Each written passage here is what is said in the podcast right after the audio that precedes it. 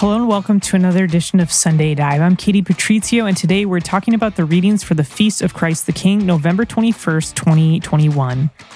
The church points us to the Gospel of John for our feast today, looking specifically at the exchange between Pontius Pilate and our Lord at the latter's trial. The question at hand is kingship. Is Jesus a king? And if so, where is his kingdom? Looking at the literal translation of the Greek, we discover how emphatic our Lord's answers are. He reigns indeed, but his reign does not flow from human authority. In fact, all human authority flows from him and one day will be subject to him.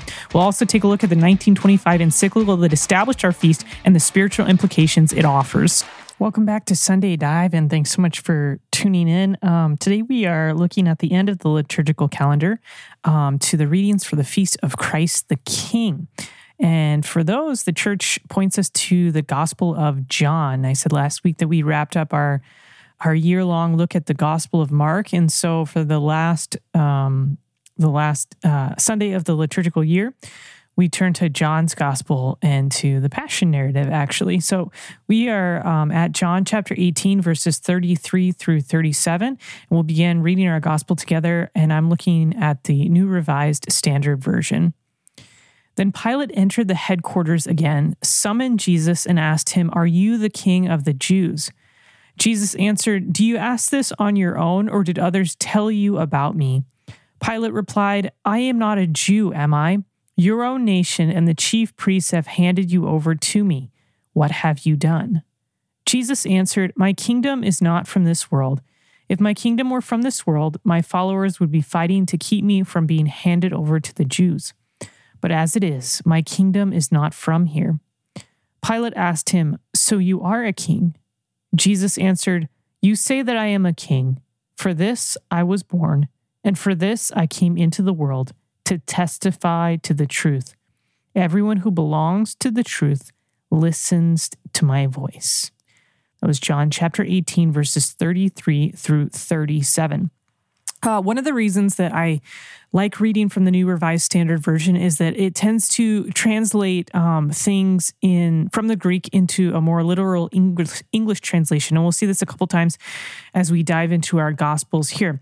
But first of all, let's look um, at the broader context of our Gospel. Obviously, we find ourselves in the Passion narrative, and it's no surprise that the Church offers us this particular Gospel because in it, Pilate is having a conversation with Jesus about the nature of his kingship. All right. Well, first of all, he's asking him, Are you a king?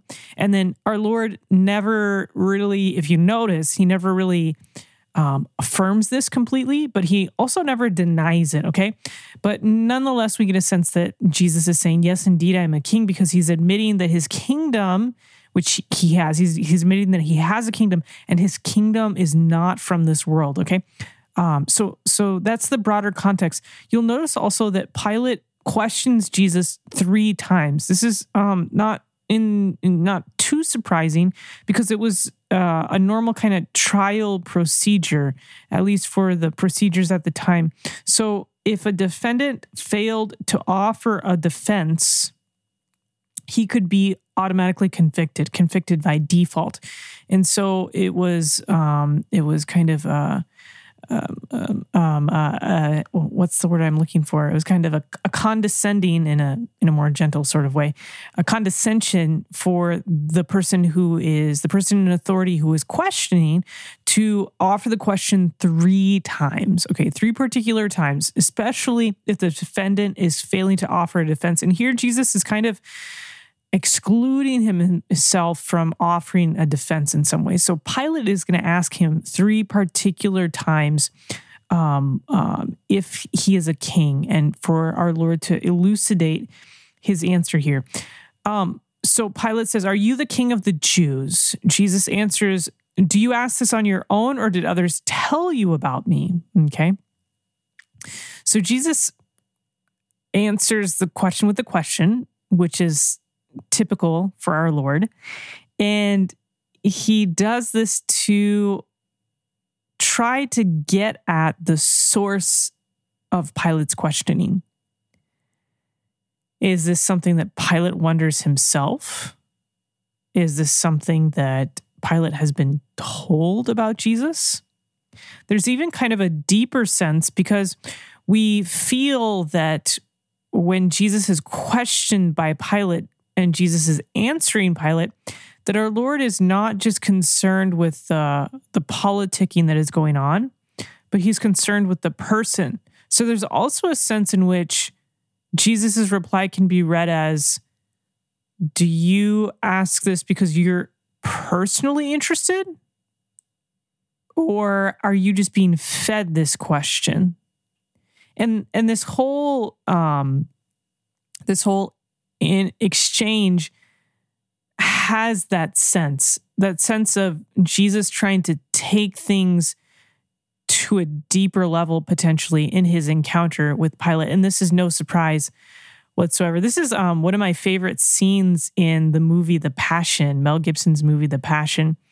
Um, Mel Gibson found all these um, all these kind of subtle um, things to put into his film.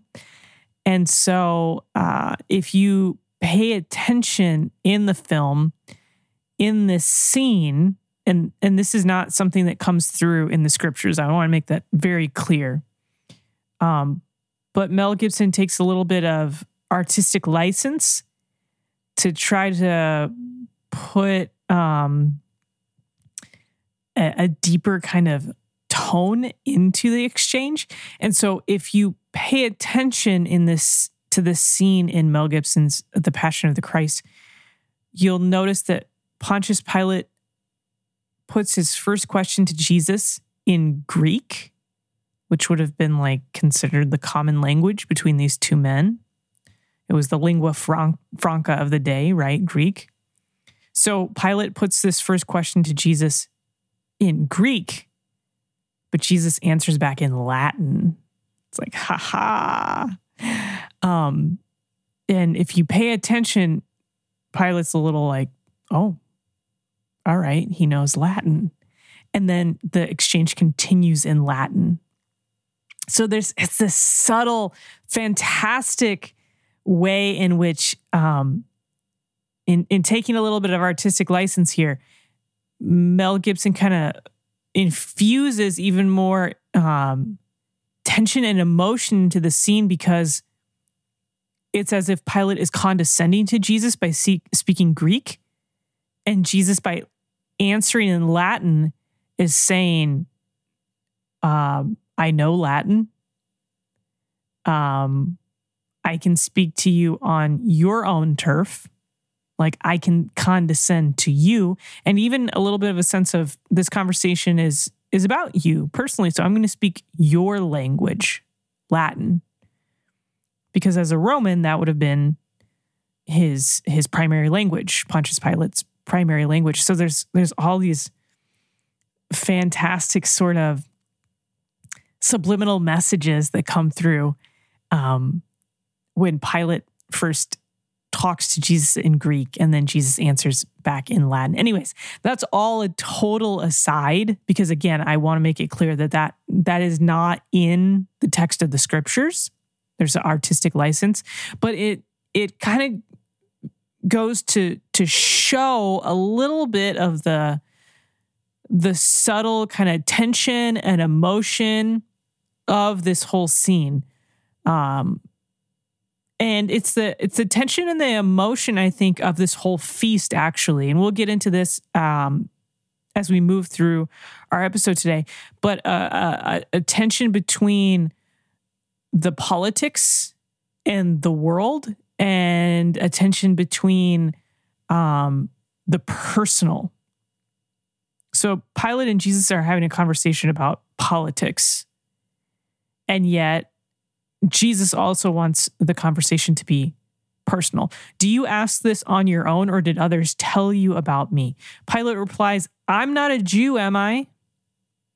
Your own nation, in the Greek there is ethnos, your own like ethnicity, your own people, and the chief priests have handed you over to me. What have you done? So there's that third question What have you done? Jesus answers, My kingdom is not from this world. If my kingdom were from this world, my followers would be fighting to keep me from being handed over to the Jews. But as it is, my kingdom is not from here. In this verse, verse 36, we get um, in the RSV the the literal translation coming out, which is very helpful. So in the New American Bible, Jesus is going to answer and he's going to say, "My kingdom does not belong to this world." And that's not a bad translation, but the more literal translation comes through here in the RSV, where Jesus says, My kingdom is not from this world. And then that's reiterated at the translation of the end of verse 36, where Jesus again says, My kingdom is not from here. And and that Greek suggests a sort of point of departure or an origin. Okay. So our Lord is saying that he indeed has a kingdom, but his kingdom is so different that it's almost not a kingdom in the worldly sense.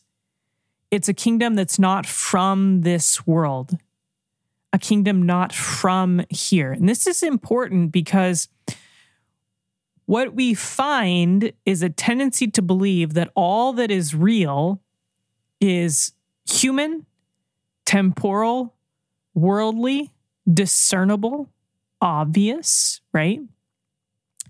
We really if we if we examine ourselves, we frequently really truly believe that they who have power are those who are powerful in the world. But when we consider the power of our God, we have to admit to ourselves that all earthly power is on loan from the King of the universe. He has, to quote that, you know, beautiful little song, he has the whole world in his hands. He really, really does. And I don't necessarily mean that in just a lovey dovey, fuzzy sort of way. I mean, at any moment, we could all poof, cease to exist. And when we consider that fact, it becomes abundantly obvious very quickly from whence uh, our rule comes, from whence our dominion comes. Those who have a rule or a dominion, it comes from God. Because if God could poof in a moment um, cause us to cease to exist with no effort whatsoever, he really is the one that's in charge. And so he indeed has a kingdom, but it is nothing like the kingdoms of this world. It's not from this world. The power that Jesus has is, is certainly not granted from the world. That's absolutely absurd. Why? Because it's quite the opposite because all earthly power is granted from God. And I also want to qualify that when I say that, I don't mean that that Hitler was, for example, um, put into power by God Himself, in the sense that God, um, God blessed, if you will, his his rule, his reign. No, what I mean to say is that just like with any discussion of divine providence, everything that happens is allowed by God. The good and the bad. Uh, for for for some greater greater good. And and in some ways I shouldn't even say that that good is allowed by God. I would say that evil is allowed by God and good good flows very actively from God. If we see good things in the world, we don't trace them back to chance. We trace them back to God because he is the source of good. Okay? But nevertheless, all earthly power comes as an allowance from God himself who himself is indeed the king of the universe. So Jesus' kingdom is not from this world, it is not from here. And Jesus gives a little bit of an example of how that is uh, that how that is illustrated. He says, My followers would be fighting to keep me from being handed over to the Jews. If my kingdom were from this world, my followers would be fighting to keep me from being handed over to the Jews. But as it is, my kingdom is not from here. This is an example of how our Lord's kingdom is different. So in in the Roman world, for example, and this holds true for most cultures, a soldier is expected to fight to the death unless his commanders uh, instruct otherwise, right? To do um, anything else is essentially to desert. But Jesus' followers are not going to fight to the death insofar as Jesus himself is not going to fight to the death. The way that Jesus, quote unquote, fights is by giving himself up. And in the same vein, the way that his followers are going to fight is by giving himself up. We can look to the early church to see this, right? So if we think of um, the kingdom of God and we think of it in semi worldly terms, it's established first and foremost by Jesus' death on the cross, right?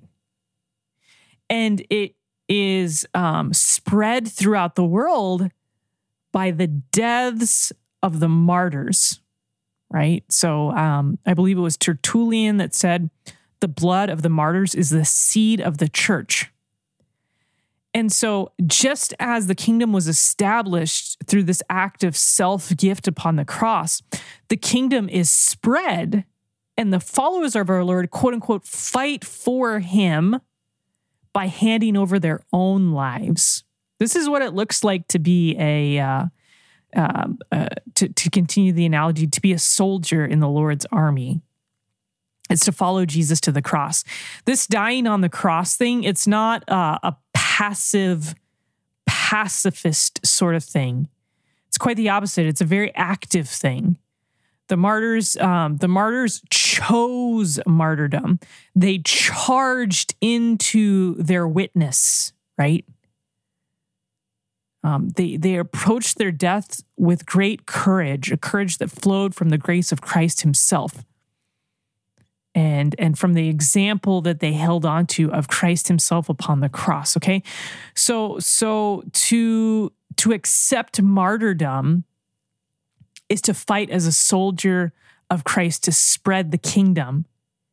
And if we continue again further to look at this analogy of of of soldiers of fighting of war what did Jesus come to do? We've said this many times on the podcast. He came to take back what was rightfully his that had been taken over by Satan, right?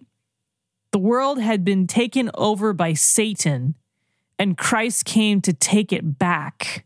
And in a sort of kind of reversal, he has won the war, but the battles are still being fought in, in a manner of speaking. Insofar as he has won once for all but he he continues to to take back his territory through his followers this is why we we see the spread of the kingdom coming about through the martyrdom of his followers and so our job especially as lay people in the world is to be the salt and the light and the leaven in order to take back territory that belongs to Christ. This is how we serve him. And we should do it very actively, right? Not passively. Is a war won by sitting around and thinking? Is a war won by um, sitting around and hoping? No. Wars are won by action, um, courageous action. And so, though uh, we are not currently being called to martyrdom in the, the literal physical sense, we are indeed called to lay our lives down.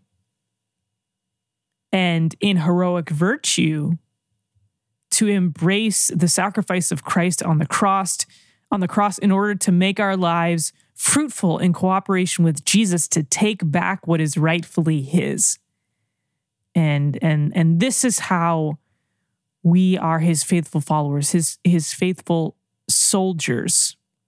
Um, in a in a moment i'm going to quote from an encyclical that established this feast of christ the king back in 1925 and in it the holy father is going to make the case that if we want peace on earth we have to have peace in our personal lives if we want Christ's dominion to reign on earth, we have to lay, allow, allow his dominion to reign in our lives. And he makes the case that that dominion has to be complete. We can't hold back certain aspects of our life for Jesus to um, to reign over some aspects of our life and not over others. It has to be complete dominion. And so, um, though we may not be called to a physical martyrdom, at least not yet, we are called to a very real martyrdom of laying over everything, giving over everything, laying down everything so that Jesus can have dominion. If my kingdom were from this world, my followers would be fighting to keep me from being handed over to the Jews. But as it is, my kingdom is not from here. Pilate asked him, and this is the third question So you are a king? Jesus answers, You say that I am a king. For this I was born, and for this I came into the world, to testify to the truth. Everyone who belongs to the truth listens to my voice. For this I was born, and for this I came into the world. Again, if we consider the purpose of the incarnation, I mean, what a what a beautiful thing to think about. Jesus is not saying I have eternally existed for this uh, for this purpose. He's saying for this I was born. He's pointing to this particular moment in Bethlehem when he was born. Why? Why was I born? For this I was born. Jesus chose his own destiny in order to be a king, to take back dominion, those lands, that heart, those hearts that belong to him, right? That have been have been taken custody of by Satan. Um, for this he was born and came into the world to testify to the truth. Everyone who belongs to the truth listens to my voice. And so we get another glimpse into what it means to be a follower of Christ, to, to listen to the truth, to listen to our Lord's voice. Interestingly enough, there are some gospels where we hear um, spoken the kingdom of God. We hear uh, things about the kingdom of God quite a lot. For example, Matthew's gospel. Matthew is always talking about the kingdom of God. John, not so much. John actually only mentions the kingdom of God here in our gospel, and then also at John chapter 3, uh, verse uh, verses 3 and 5. And what does he say there? Um, this is in a conversation with Nicodemus, right? Um, you remember that John 3:15 is like one of the most famous, if not the most famous verse in, in all of scripture. For God so loved the world that he gave his only son, right? That's in the context of a conversation with Nicodemus. And so if we backpedal to John chapter 3, verse 3, we are still in this conversation with Nicodemus. Jesus answered him, Truly, truly, I say to you, unless one is born anew, he cannot see the kingdom of God. Nicodemus answers, How can a man be born when he is old? Can he enter a second time into his mother's womb and be born? Jesus answers him again Truly, truly, I say to you, unless one is born of water and the Spirit, he cannot enter the kingdom of God. And so for John, the kingdom of God is the spiritual kingdom, which is entered through water and through spirit. And again, we see that the territory, to use this analogy, that Christ comes to conquer is the territory of our heart. And our heart is conquered through grace, the acceptance of Christ, Christ and, and grace that comes through the sacraments to be born of water and the spirit, right? Baptism. This is how one enters the kingdom of God. This is how Christ is able to, to capture, to recapture that which, which belongs rightfully to him, but has been conquered by Satan. This is a beautiful a beautiful image, right? Because the idea of capture is the idea of war, right? And battle. But when you talk about the capture of the heart, it, it takes on this very personal connotation of Jesus capturing our hearts, right?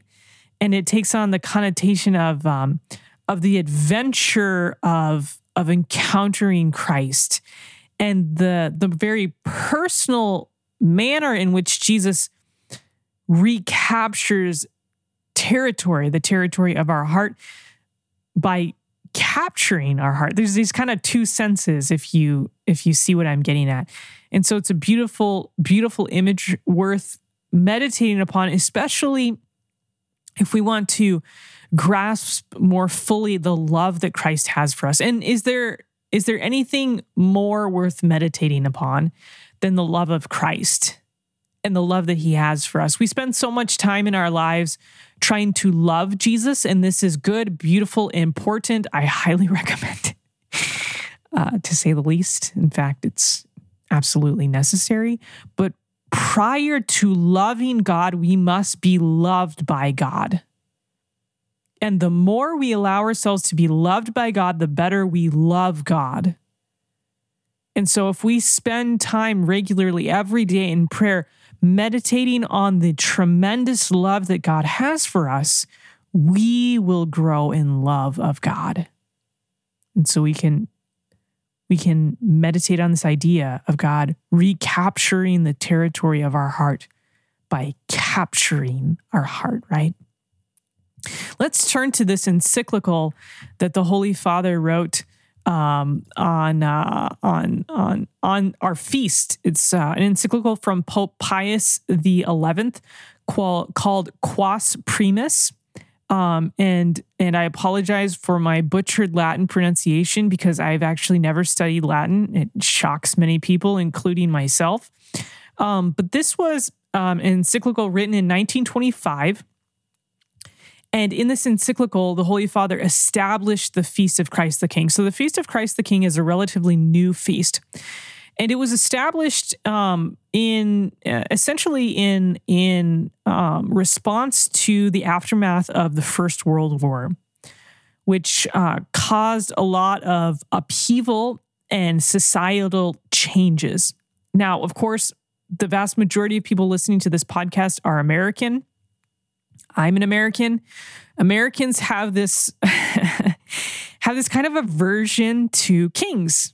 We have uh, we have a kind of aversion to monarchies, right? We we cling very dearly to our democracy, but um, there is in in Christianity um, a, an almost innate attraction to a monarchy because the the example of a true, good, beautiful monarchy is Christ himself.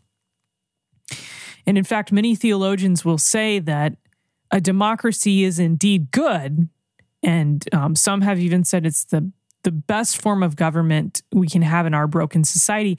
But nonetheless, if you could choose between a democracy um, of, of fallen, broken people and a monarchy of a truly righteous king that um, the monarchy would probably win out. And and I don't know about you and again I'm not spurning the idea of democracy but but in our day and age in which the world is becoming more and more secular more and more self-absorbed and less and less concerned with the things of God the idea of being ruled by a good, true, righteous, holy king versus being ruled by uh, a representative form of government that is made up of very secular, um, sometimes atheistic, and um, at best kind of inward, egotistical looking, broken people. And I have many of those flawed characteristics myself. So I'm not saying I would be any different if I was elected to government, but if I had a choice, I think I would go for the the king, the righteous king, like the saint king. I think uh, a couple podcasts ago I talked about Blessed Karl of Austria. Um, yeah, I think I'd go for that. I think I'd go for that. So when Americans look at the aftermath of World War One and all these monarchies that fell in the aftermath of World War One, like the like the the Austrian monarchy of Blessed Karl of Austria, we might be like, oh well, that's good, right? Democracy is is growing and flourishing, but if you are familiar with the history of the time, it came with a lot of upheaval and a lot of secularization a lot of turning away from God and turning more towards man itself. Okay. So the Holy Father at the beginning of his encyclical says that manifold evils in the world are due to the fact that the majority of men have thrust Jesus Christ and his holy law out of their lives, that these have no place either in private affairs or in politics. And that as long as individuals and states refuse to submit to the rule of our Savior, there will be no really hopeful prospect of a lasting peace among nations. All right. It's a very forward thing to say. That all these evils that come from, that came from the aftermath of World War One, are due to the fact that Jesus has been thrust from the lives of people, both in private affairs and in politics. And that until we resubmit ourselves to the rule of Christ, there's no really hopeful prospect for lasting peace. Oof. I, I think that we can kind of agree with this, this assessment, though, right? I also want to quote from um, paragraphs 15 and uh, 17 of this encyclical. The Holy Father says this kingdom, the kingdom of God, is spiritual and is concerned with spiritual things. And he goes on to quote that before the Roman magistrate, he declared, Jesus declared that his kingdom was not of this world. Okay, quoting our gospel here, the Holy Father says. However, at paragraph 17, the Pope says it would be a grave error to say that Christ is no authority whatever in civil affairs since by virtue of the absolute empire over all creatures committed to him by the Father, all things are in his power. Nevertheless, during his life on earth, he refrained from the exercise of such authority. And although he himself disdained to possess or to care for earthly goods, he did not, nor does he today, interfere with those who possess them. So, so the Holy Father is saying that those who possess earthly goods, though our Lord is not concerned about them himself, is not going to take them from those who possess them. But I I I love that he he is so emphatic, the Holy Father is so emphatic here at paragraph 17 that it would be a grave error to say that Christ has no authority whatever in civil affairs. And this is indeed, in many ways, what our feast is trying to point us to it's it's both a call to action and it's also um, a place of hope. It's calling out the kingdoms of the world and saying, if your worldly kingdom does not submit to the eternal heavenly kingdom of Christ, you will have chaos. But it's also saying to us, especially individually as Christians, that when we see the chaos of the world, we should not fear. Why? Because Christ does have authority over civil affairs. This is what we were talking about at the beginning of our time together. That it's a total mistake to believe that Christ is not completely in control of history. In fact, all of Scripture confirms the idea that Jesus is Lord of history, that God is the Lord of history. It's been said that God writes history like men write books. And so we see all of salvation history as God guiding human history. Uh, obviously, men constantly failing to cooperate with his guiding, but nevertheless, God guiding human history. And so in the midst of the chaos that has continued to unfold because of the secularization of society, we can still turn to our true King, Christ, who rules um, not as um, not as like one of the limited um, limited branches of government who who can try to do damage control but is only able to do that much especially when he doesn't control like both sections of congress. No no we're talking about the god who poof could cause us to cease to exist. That's how powerful he is. Our hope comes from the lord who made heaven and earth. To quote the scriptures our hope comes from the Lord, who made heaven and earth. That is, that is, that is the power that we should hope in. And that is the source of our peace. Because watching the news will not bring you peace. But God can. God can bring us peace. But this is a this is a personal endeavor. So again, I want to turn to the Holy Father's encyclical where he talks about the very personal nature of Christ's dominion. This is the quote that I said I was going to read. It says, The faithful, by meditating upon these truths, will gain much strength and courage, enabling them to form their lives around the true Christian ideal. If to Christ our Lord is given all power in heaven and on earth, if all men purchased by his precious blood are by a new right subjected to his dominion, if this power embraces all men, it must be clear that not one of our faculties is exempt from his empire.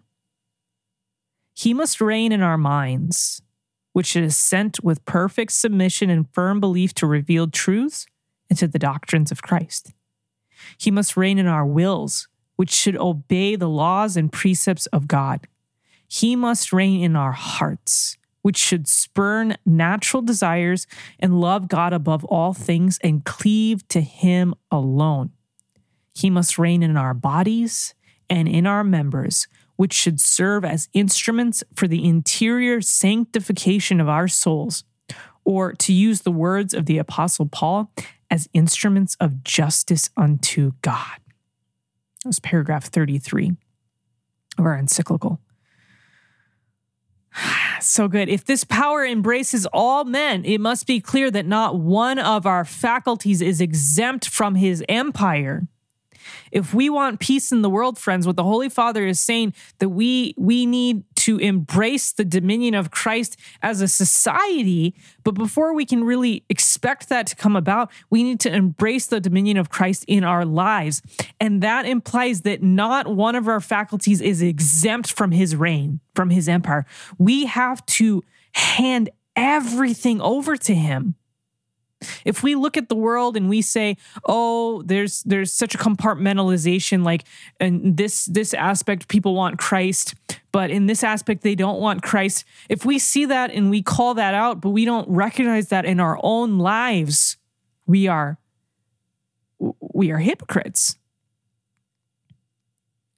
If what you want in the world is for Christ to reign in every dominion, in every sphere of life, then you must let him reign in every sphere of your life. And so we take this, this feast to pray for our world. We take this feast to, to, to sacrifice for our world. We take this, this feast as a, as a consolation, uh, a reminder of where our hope comes from, comes from the Lord who made heaven and earth the scriptures say our help, but I think our help means our hope as well, right? But we also need to use this feast as a personal examination. Have I handed over everything to Christ? Am I allowing his reign to infiltrate every nook and cranny of my life? Do I actually want to lay down my arms before him? To to to set my weapons before him those ways that i resist him those those sins that i am not willing to to do battle with am i willing to allow him to fight? Am i willing to fight with him? Am i allowing him am i willing to allow him to to recapture the territory of my heart and in so doing to to hopefully capture the world itself. I'll turn to our Blessed Mother in this moment because she is so so gentle and she's also the queen mother right? If we talk about jesus as christ the king she has a special place in this feast day as well. She's the queen mother. She sits beside him and she she intercedes for us.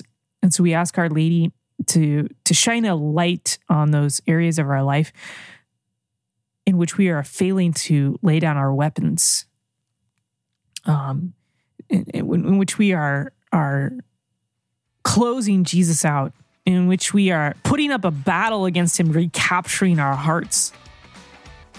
We ask her to shine a light on those aspects of her life and to, to intercede for us for the grace to take up arms with Christ, to cooperate with Him, and to allow Him to, um, over and over and over again, every day anew, to recapture our heart.